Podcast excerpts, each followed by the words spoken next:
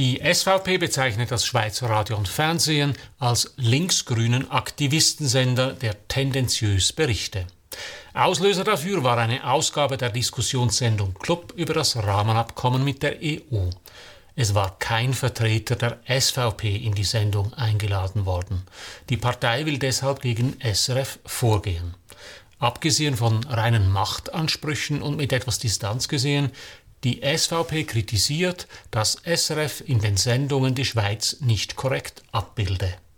Ein interessanter Punkt, denn da ist etwas dran, allerdings nicht im Sinn der SVP. Mein Name ist Matthias Zehnder, ich gebe Ihnen hier jede Woche zu denken. Mein Thema Medien und die Digitalisierung, mein Angebot konstruktive Kritik. Wenn Ihnen das gefällt, drücken Sie doch den Knopf für Abonnieren, dann verpassen Sie meinen nächsten Kommentar nicht.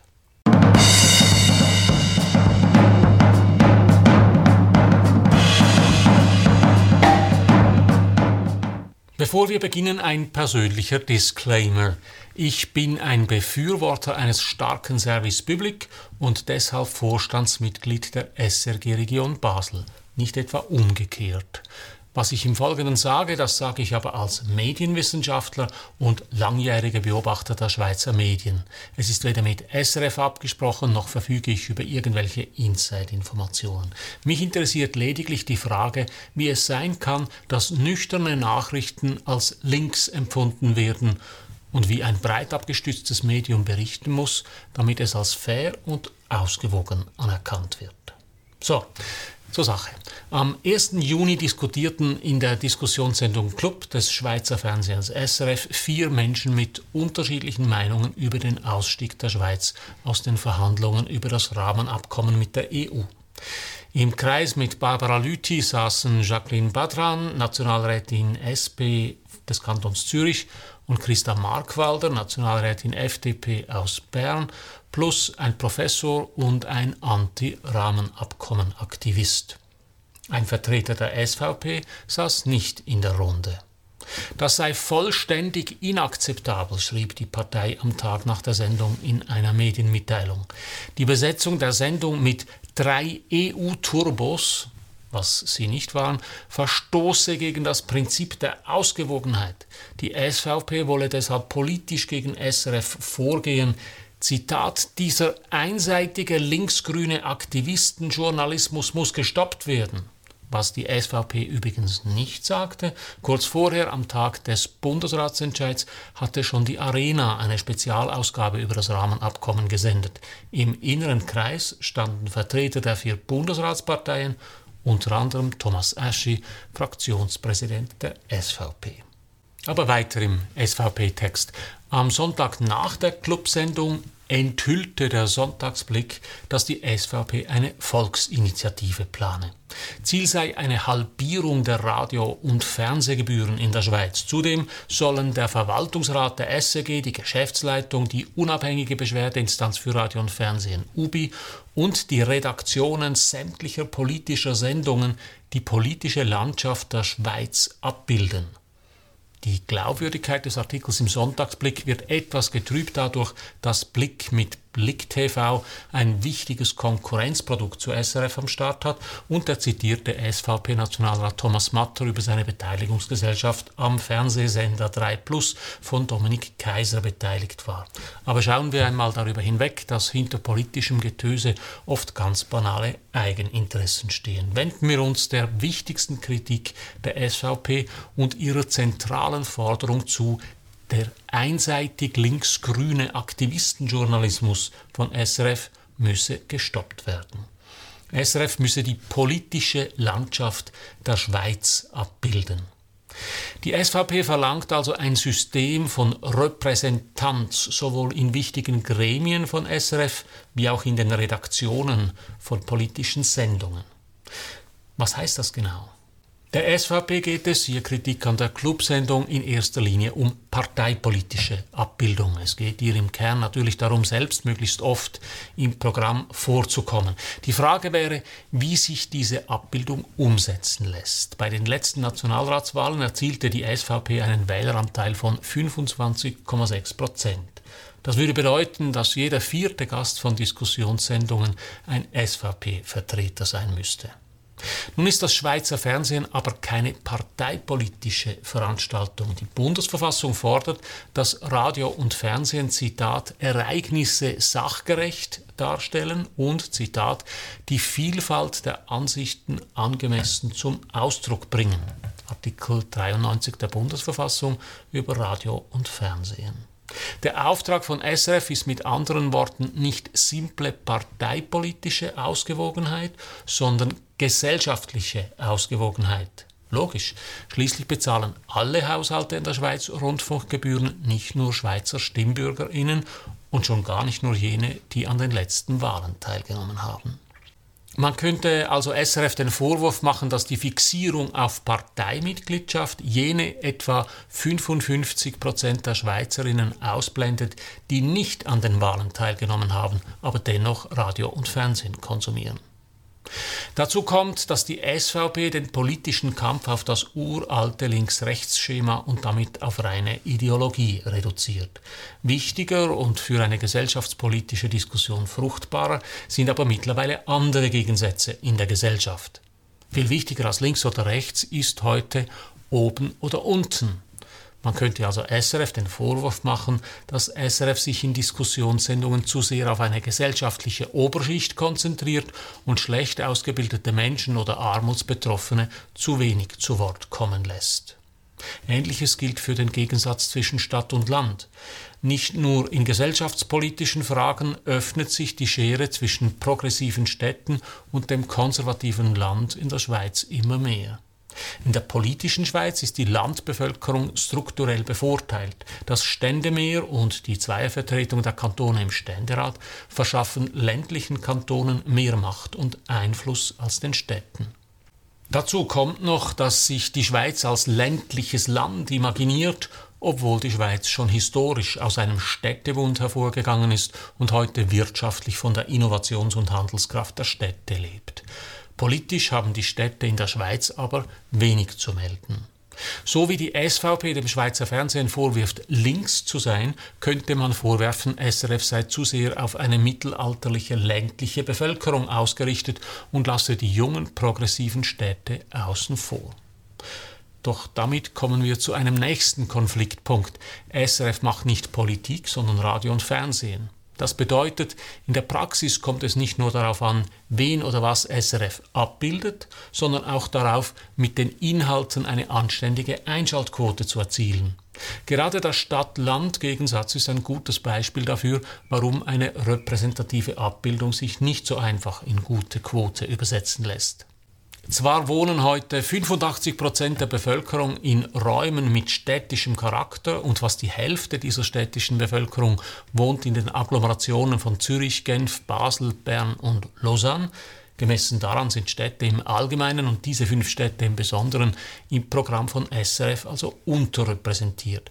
Doch ein Programm kann nicht einfach als Abbild seiner ZuschauerInnen gestaltet werden. Es kommt auch darauf an, was dieses Publikum sehen und hören will und die städtische Bevölkerung in der Schweiz sehnt sich nach dem Land und sieht gern bäuerliche Idyllen, Berge, Land und Wälder.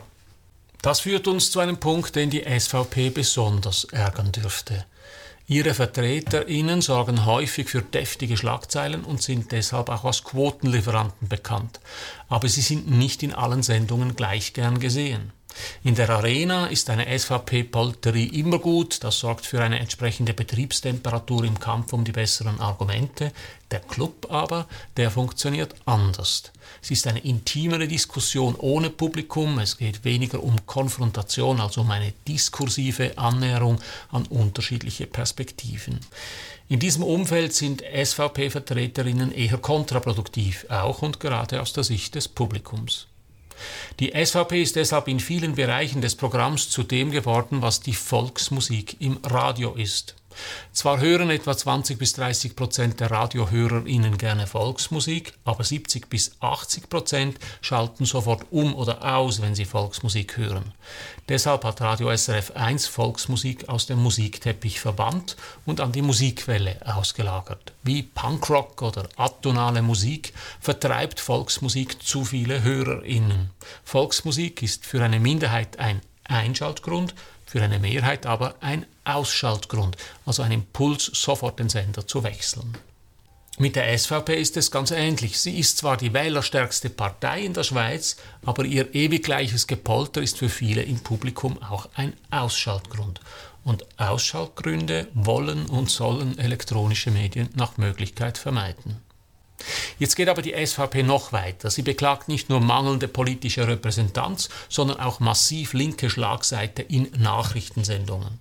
Konkret schreibt sie, Zitat, in Informationssendungen wie der Tagesschau, der Rundschau oder 10 vor 10 berichten nicht mehr Journalisten, sondern ideologisch geleitete Aktivisten, die sich unverhohlen für linke Anliegen einsetzen und tendenziös zu Abstimmungsvorlagen berichten, wie jüngst gegen das Freihandelsabkommen mit Indonesien oder aktuell für das CO2-Gesetz.